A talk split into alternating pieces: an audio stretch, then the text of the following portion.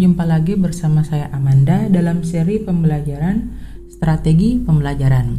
Pada sesi, pada sesi kali ini kita akan melanjutkan pembahasan terkait keterampilan yang harus dimiliki oleh guru. Nah, di sini kita akan membahas tentang uh, keterampilan guru untuk membentuk komunitas belajar guna memotivasi siswa. Jadi komunitas belajar adalah suatu situasi dan kondisi di mana para siswa menunjukkan kegairahan belajar baik secara individual maupun secara kelompok. Dalam komunitas belajar terlihat saling membantu-membantu di antara anggota komunitas. Kelas sebagai suatu komunitas dapat dibentuk menjadi komunitas belajar melalui upaya guru untuk membentuk situasi dan kondisi kelas yang memungkinkan tumbuhnya suasana komunitas. Membuat kelas menjadi sebuah komunitas belajar adalah salah satu hal yang ter, hal terpenting yang dapat dilakukan guru, yang mungkin bahkan lebih penting dibanding praktik-praktik yang digunakan dalam aspek-aspek pengajaran yang lebih formal. Di sini komunitas belajar di kelas mempengaruhi, mempengaruhi keterlibatan dan prestasi siswa, dan menentukan bagaimana kelas seorang guru akan berubah dari sekedar sekelompok individu yang menjadi sebuah kelompok kohesif yang ditandai dengan ekspektasi yang tinggi, hubungan yang penuh perhatian, dan penggalian informasi yang produktif.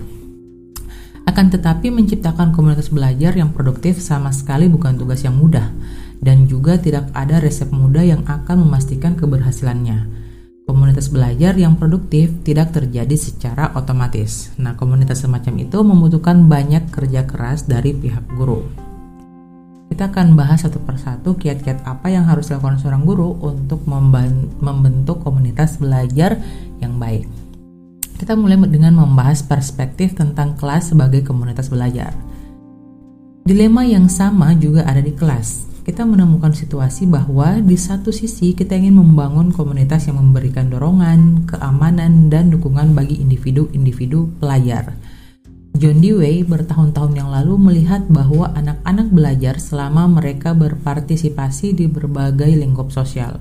Yang lebih mutakhir, para pakar seperti Brunner dan Vygotsky mengatakan bahwa orang menciptakan makan dari hubungan dengan keanggotaan di budaya tertentu.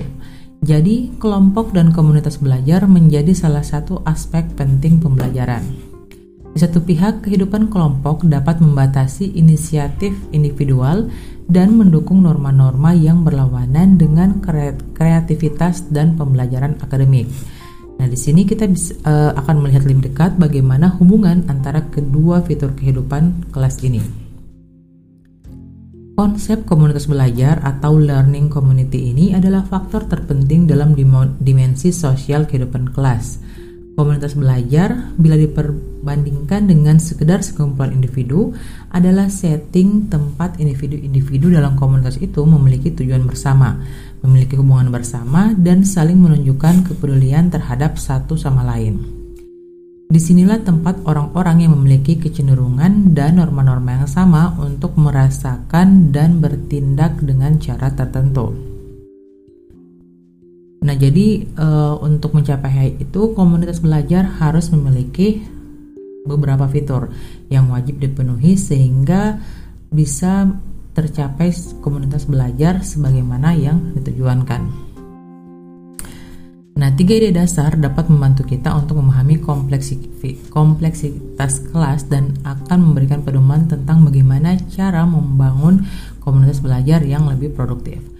Fitur-fitur yang saya sebutkan tadi itu di antaranya adalah fitur properti kelas, properti kelas, proses kelas, dan struktur kelas.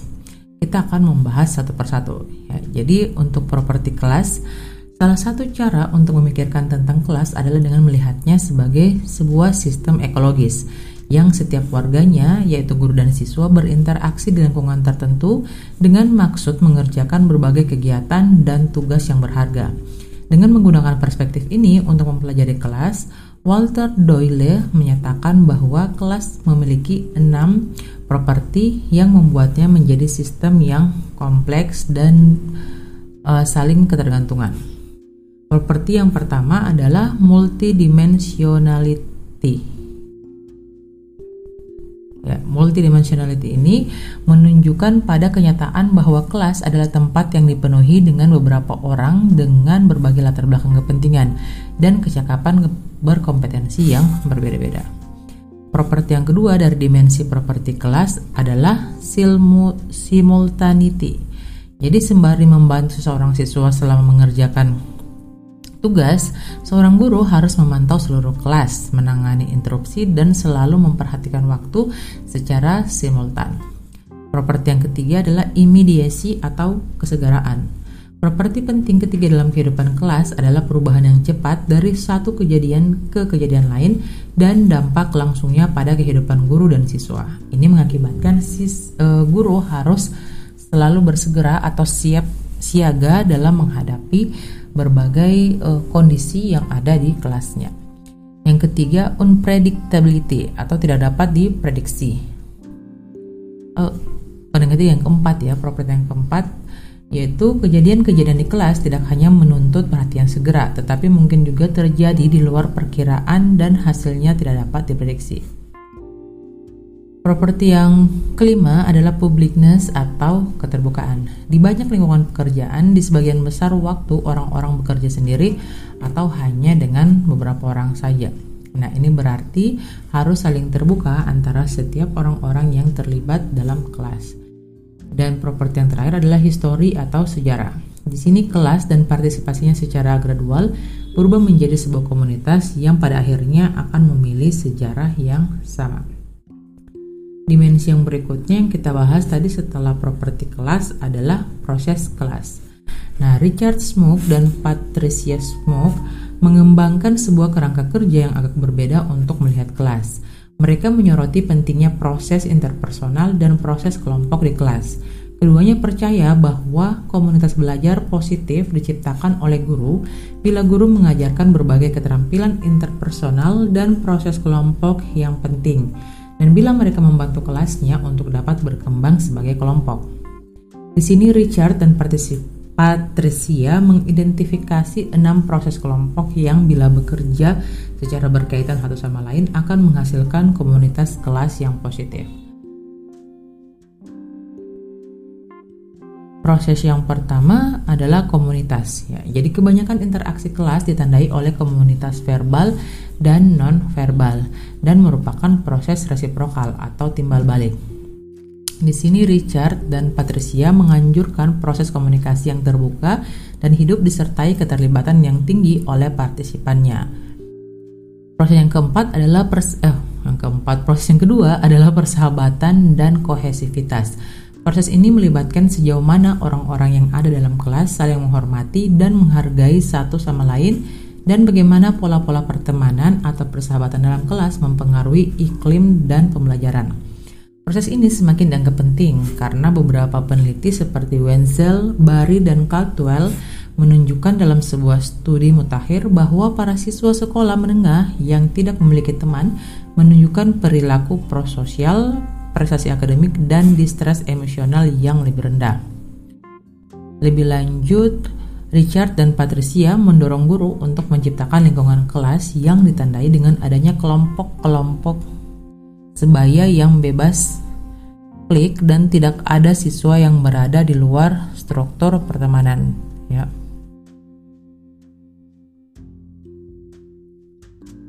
Proses yang ketiga adalah ekspektasi. Di kelas, orang-orang memiliki ekspektasi terhadap satu sama lain dan terhadap dirinya sendiri. Ya, jadi, eh, Richard dan Patricia tertarik dengan bagaimana ekspektasi-ekspektasi itu menjadi terpola seiring perjalanan waktu dan bagaimana mereka mempengaruhi iklim kelas dan pelajaran. Proses yang keempat adalah norma. Norma adalah ekspektasi bersama yang dimiliki siswa dan guru untuk perilaku kelas. Richard dan Patricia menghargai kelas yang memiliki norma-norma yang mendukung keterlibatan siswa yang tinggi dalam tugas-tugas akademik, tetapi sekaligus juga mendorong hubungan interpersonal yang positif dan adanya tujuan bersama. Proses yang kelima adalah kepemimpinan. Proses ini mengacu pada bagaimana kekuasaan dan pengaruh diberikan di kelas dan dampaknya pada interaksi dan kohesivitas kelompok. Richard dan Patricia melihat kepemimpinan sebagai proses interpersonal dan bukan sebagai ciri seseorang, dan mereka mendorong agar kepemimpinan itu dibagi dalam kelompok-kelompok yang ada di kelas secara merata. Proses yang terakhir adalah konflik. Ya, jadi konflik ini terjadi di lingkungan mana pun dan kita sama sekali tidak bisa menghindari yang namanya konflik. Dan kelas bukan pengecualian dalam hal ini. Guru didorong untuk mengembangkan kelas tempat konflik ditengarai dan proses yang menyebabkan konflik ditangani dan diatasi secara produktif. Ya, jadi bukan berarti pada proses pembelajaran itu guru harus menghindari konflik, tapi guru harus membiarkan adanya konflik terjadi dan mengajarkan siswa bagaimana menengarai atau menyelesaikan konflik tersebut sehingga itu akan bermanfaat bagi mereka eh, dalam membentuk sikap menghadapi konflik dalam masyarakat dimensi yang terakhir dari ketiga dimensi untuk membentuk komunitas uh, fitur tiga dimensi atau fitur-fitur untuk membentuk komunitas belajar tadi adalah struktur kelas ya. Jadi struktur kelas adalah bagaimana kelas diorganisasikan di seputar tugas-tugas dan partisipasi belajar dan bagaimana tujuan reward ditetapkan. Struktur yang membentuk kelas dan tuntutan pelajaran tertentu terhadap siswa menawarkan perspektif lain, lain tentang kelas. Peneliti-peneliti seperti Gam, Kounin, Doyle, Carter, Kaplan, serta Gin dan Migle percaya bahwa perilaku di kelas sebagian merupakan respon terhadap struktur dan tuntutan kelas. Pandangan tentang kelas ini sangat memperhatikan struktur yang ada di dalam kelas dan berbagai kegiatan dan tugas yang diperintahkan kepada siswa untuk dikerjakan selama pelajaran tertentu. Nah, struktur struktur pada uh, struktur kelas ini dia di antaranya terbagi menjadi struktur tugas dan struktur tujuan dan reward. Jadi tugas uh, kita akan membahas dari struktur tugas ya. Jadi tugas sosial dan akademik yang direncanakan oleh guru menentukan jenis pekerjaan yang dilaksanakan siswa di kelas. Dalam contoh ini, tugas kelas mengacu pada apa yang diharapkan dari siswa dan tuntutan kognitif dan sosial yang dibebankan untuk menyelesaikan tugas itu.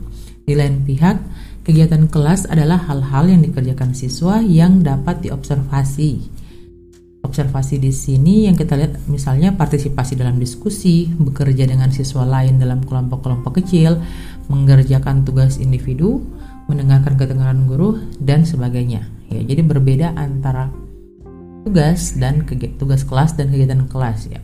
Tugas dan kegiatan kelas bukan hanya membantu membentuk perilaku guru dan siswa, tetapi juga membantu menentukan apa yang dipelajari siswa. Jadi struktur tugas berbeda sesuai kegiatan yang dituntut oleh strategi atau model pengajaran yang digunakan guru. Pelajaran yang diorganisasikan di seputar e, model ceramah memiliki tuntutan yang jauh berbeda dibanding pelajaran yang diorganisasikan yang diorganisasikan di seputar e, metode belajar diskusi kelompok kecil ya. Jadi akan berbeda. Tuntutan terhadap siswa selama periode diskusi juga berbeda dengan tuntutan yang diminta ketika siswa melakukan tugas individu. Selanjutnya adalah struktur, struktur, struktur tujuan dan reward. Struktur kelas tipe kedua ini adalah bagaimana tujuan dan reward distrukturisasikan. Pertama kita melihat struktur tujuan. Jadi struktur tujuan ini menyebutkan tipe interdependensi atau saling ketergantungan yang dibutuhkan dibutuhkan dari siswa ketika mereka berusaha menyelesaikan tugas-tugas belajar. Hubungan antar siswa dan antara individu dengan kelompok. Jadi eh, Johnson dan Slavin itu mengidentifikasikan tiga struktur tujuan yang berbeda. Yang pertama adalah kooperatif goal struktur, yang kedua kompetitif goal struktur, dan yang terakhir adalah perspektif sosiokultural. Untuk kooperatif goal struktur atau struktur tujuan kooperatif ada bila siswa mempersepsikan bahwa mereka dapat mencapai tujuan mereka. Jika dan hanya jika siswa-siswa lain dengan siapa dirinya bekerja bersama-sama juga dapat meraih tujuan itu. Ya, jadi istilahnya uh, mereka mengukur tujuan individu akan tercapai. Jadi siswa berpikir tujuannya mereka akan tercapai itu hanya bisa terjadi kalau misalnya teman-teman dalam kelompoknya juga bisa meraih tujuan tersebut.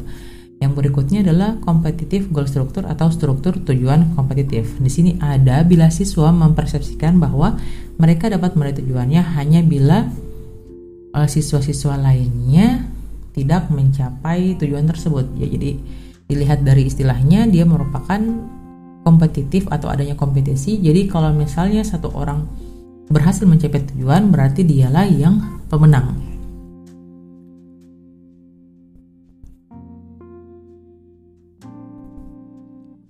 Oke, okay, uh, eh, jadi perspektif terakhir dan paling kontemporer tentang kelas sebagai komunitas belajar berasal dari para teoritisi sosiokultural dan para pereformasi sekolah yang sangat dipengaruhi oleh pandangan dari Dewey, Piaget, dan Vygotsky. Jadi perspektif ini dikenal dengan istilah perspektif sosiokultural.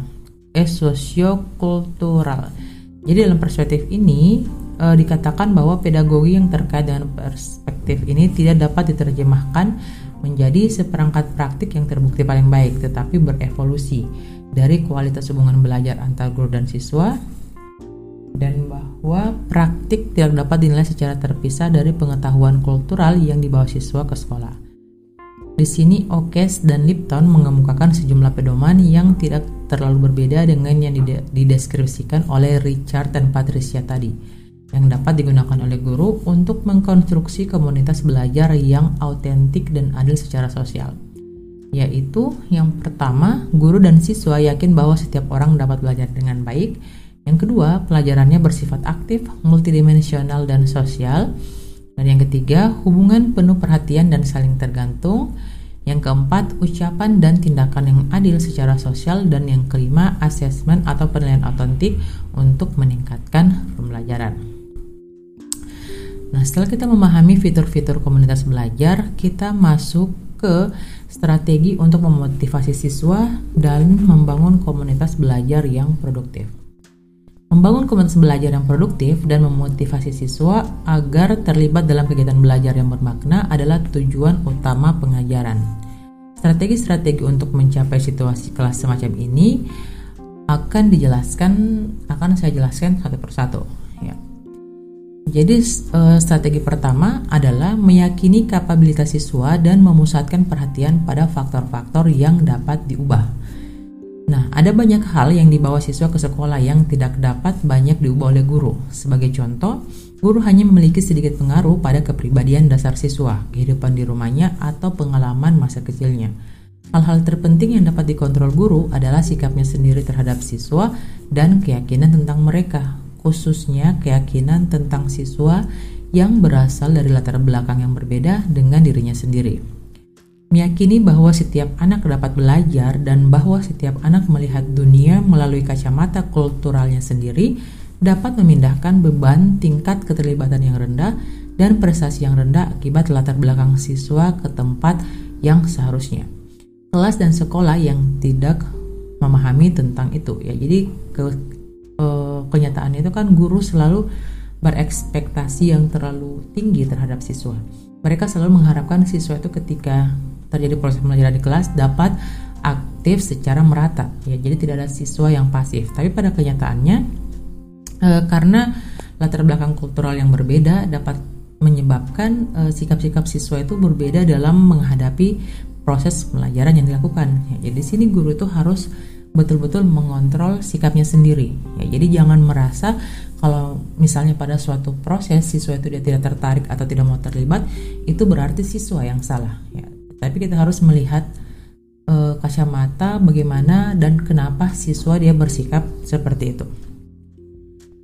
Strategi yang kedua adalah menghindari penekanan berlebihan pada motivasi ekstrinsik. Nah, kebanyakan guru pemula tahu banyak tentang cara menggunakan motivasi ekstrinsik karena banyak ide common sense tentang perilaku manusia menyandarkan diri pada prinsip-prinsip penguatan, khususnya prinsip memberikan hadiah eksternal yang mana ini kita kenal dengan penguatan positif untuk mendapatkan perilaku yang diinginkan dan menggunakan hukuman untuk menghentikan perilaku yang tidak diinginkan. Nilai yang baik, pujian, piagam penghargaan adalah contoh dari hadiah yang ekstrinsik ini yang digunakan oleh guru untuk membuat siswa-siswanya belajar atau berperilaku dengan cara tertentu. Sementara sebaliknya, Nilai buruk, teguran, dan penahanan diterapkan untuk menghukum perilaku yang tidak diinginkan. Jadi uh, kedua hal ini itu dapat uh, diterapkan tapi tidak boleh berlebihan dalam penekanannya ya jadi karena bisa saja ini menjadi akibat untuk membuat siswa itu jadi malas dan enggan belajar. Strategi yang ketiga adalah menciptakan situasi belajar yang memiliki feeling tone positif. Yang maksudnya seperti apa? Kita lihat, jadi teori kebutuhan dan atribusi yang terkait dengan motivasi itu menekankan pentingnya membangun lingkungan belajar yang menyenangkan, tidak berbahaya, dan aman yang sampai tingkat tertentu, siswa itu akan memiliki self-determination dan bertanggung jawab atas pembelajarannya sendiri. Orientasi belajar secara keseluruhan dan warna kelas itu sangat penting. Ya, jadi warna kelas ini maksudnya adalah suasana kelas pada saat belajar. Seperti yang terobserv terobservasi dalam studi-studi yang dirangkum yang sudah saya sebutkan sebelumnya. Nah, di sini sikap dan orientasi guru terhadap situasi belajar tertentu memiliki pengaruh yang cukup besar pada respon siswa terhadap berbagai situasi belajar. Di antaranya adalah penelitian dilakukan oleh Hunter itu dia menggunakan istilah feeling tone untuk uh, feeling tone ini berarti apa ya? irama perasaan ya. Itu untuk mendeskripsikan aspek lingkungan belajar ini dan memberikan contoh-contoh hal-hal sederhana yang dapat diucapkan guru untuk membangun sebuah feeling tone yang positif, netral atau negatif. Ya, jadi dengan merubah feeling tone ini saja itu bisa sangat berpengaruh terhadap uh, perilaku siswa dalam melakukan proses pembelajaran. Contohnya feeling tone yang positif itu adalah misalnya uh, di sini kita memberikan uh, siswa tugas untuk mengarang sebuah cerita. Ya, kita bisa memberikan tiga bentuk pernyataan yang mana itu masing-masing akan memberikan feeling tone yang berbeda. Misalnya untuk feeling tone positif, kita bisa memberikan pernyataan ke siswa, "Wah, wah, kamu pintar mengarang cerita. Saya tidak sabar untuk segera membacanya." Jadi dengan mendengar ini siswa akan merasa lebih positif dan termotivasi untuk menyelesaikan tugasnya. Sementara untuk pernyataan ini itu dia akan berfeeling tone negatif. Misalnya, karangan itu harus selesai. Kalau tidak, kamu tidak boleh keluar makan siang. Ya, karena ada pemaksaan di sini dan ada hukuman yang mana ini belum sama sekali belum terjadi karena siswa masih proses mengerjakan, itu akan membuat feeling negatif ke siswa pada saat mengerjakan karangan tersebut. Dan ada juga feeling tone yang bersikap bersifat netral ya. Misalnya, hmm, kalau belum selesai jangan khawatir, masih banyak waktu untuk menyelesaikannya Ya, dengan di sini siswa itu akan merasa aman, jadi tidak terlalu positif dan juga tidak merasa negatif. Jadi sebagai guru kita harus belajar memberikan feeling tone yang positif atau minimal netral kepada siswa dan hindari sama sekali untuk memberikan feeling tone yang negatif.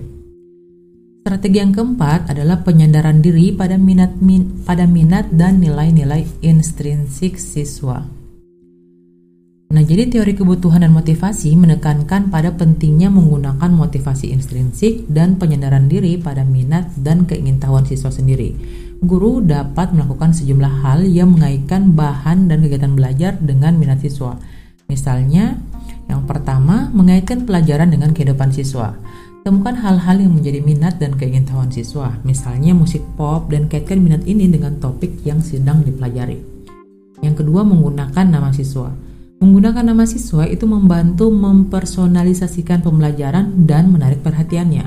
Sebagai contoh, anggap saja bahwa Maria sedang mempresentasikan argumen untuk memilih teman dan Charles ingin menantang pendapatnya. Atau John memiliki pigmentasi yang lazim dikaitkan dengan ras-ras Nordik, sementara Rosen lebih tipikal Latino. Jadi kita uh, harus memahami siswa uh, bukan memahami siswa harus mengenal siswa lewat namanya dan ciri khasnya. Yang ketiga adalah membuat bahan pelajaran yang hidup dan baru. Di sini guru dapat mengatakan hal-hal yang biasa menjadi hidup dan baru bagi siswa. Sebagai contoh ketika kalian memesan milkshake McDonald kesukaan kalian minumkan minum uh, minuman ini tidak akan cair meskipun kalian memanaskannya dalam oven. Itu adalah akibat emulsifier yang terbuat dari algae atau ganggang yang sedang kita pelajari saat ini. Ya. Jadi kita menghubungkan antara perilaku atau uh, tindakan yang bisa saja dilakukan oleh siswa dengan pelajaran yang sedang kita ajarkan. Atau contoh lain lagi, uh, kita ke, uh, memberitahu ke siswa, anggap saja kalian percaya reinkarnasi. Di kehidupan yang akan datang, apa yang nanti perlu kalian lakukan untuk memenuhi hal yang belum terpuaskan pada kehidupan kalian saat ini ketika mempelajari tentang kehidupan. Jadi, uh, guru bisa melakukan berbagai macam pendekatan atau untuk um, meningkatkan minat siswa. Kita masuk ke strategi yang kelima ya. Strategi yang kelima adalah menstrukturisasikan pembelajaran untuk mendapatkan flow experience atau pengalaman yang uh, mengalir atau berlanjut ya. Di sini sekolah dan guru dapat menstrukturisasikan berbagai kegiatan untuk menekankan nilai instruksinya sehingga siswa dapat benar-benar terlibat dan mengalami semacam flow seperti yang telah dideskripsikan sebelumnya. Akan tetapi keterlibatan total semacam itu hanya mungkin terjadi pada pengalaman belajar yang memiliki karakteristik tertentu.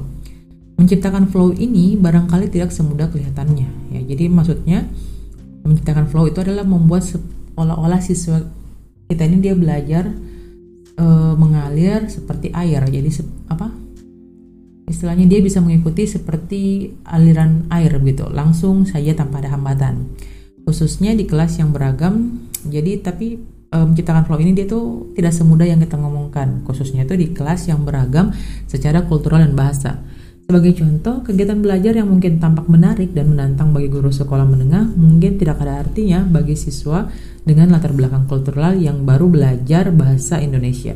Ya. Tanpa membuat hubungan yang berarti dengan siswa, guru dapat dibuat frustasi dengan kurangnya keterlibatan siswa dan siswa merasa bahwa suara mereka tidak didengarkan. Jadi ini cukup harus cukup berhati-hati guru ya. Strategi yang keenam, menggunakan pengetahuan tentang hasil dan jangan mencari-cari alasan kegagalan. Di sini feedback atau umpan balik yang juga disebut sebagai knowledge of result atau pengetahuan tentang hasil untuk kinerja yang baik memberikan motivasi intrinsik. Umpan balik untuk kinerja yang buruk memberikan informasi yang dibutuhkan siswa untuk memperbaiki diri. Kedua tipe umpan balik ini merupakan faktor motivasional yang paling penting.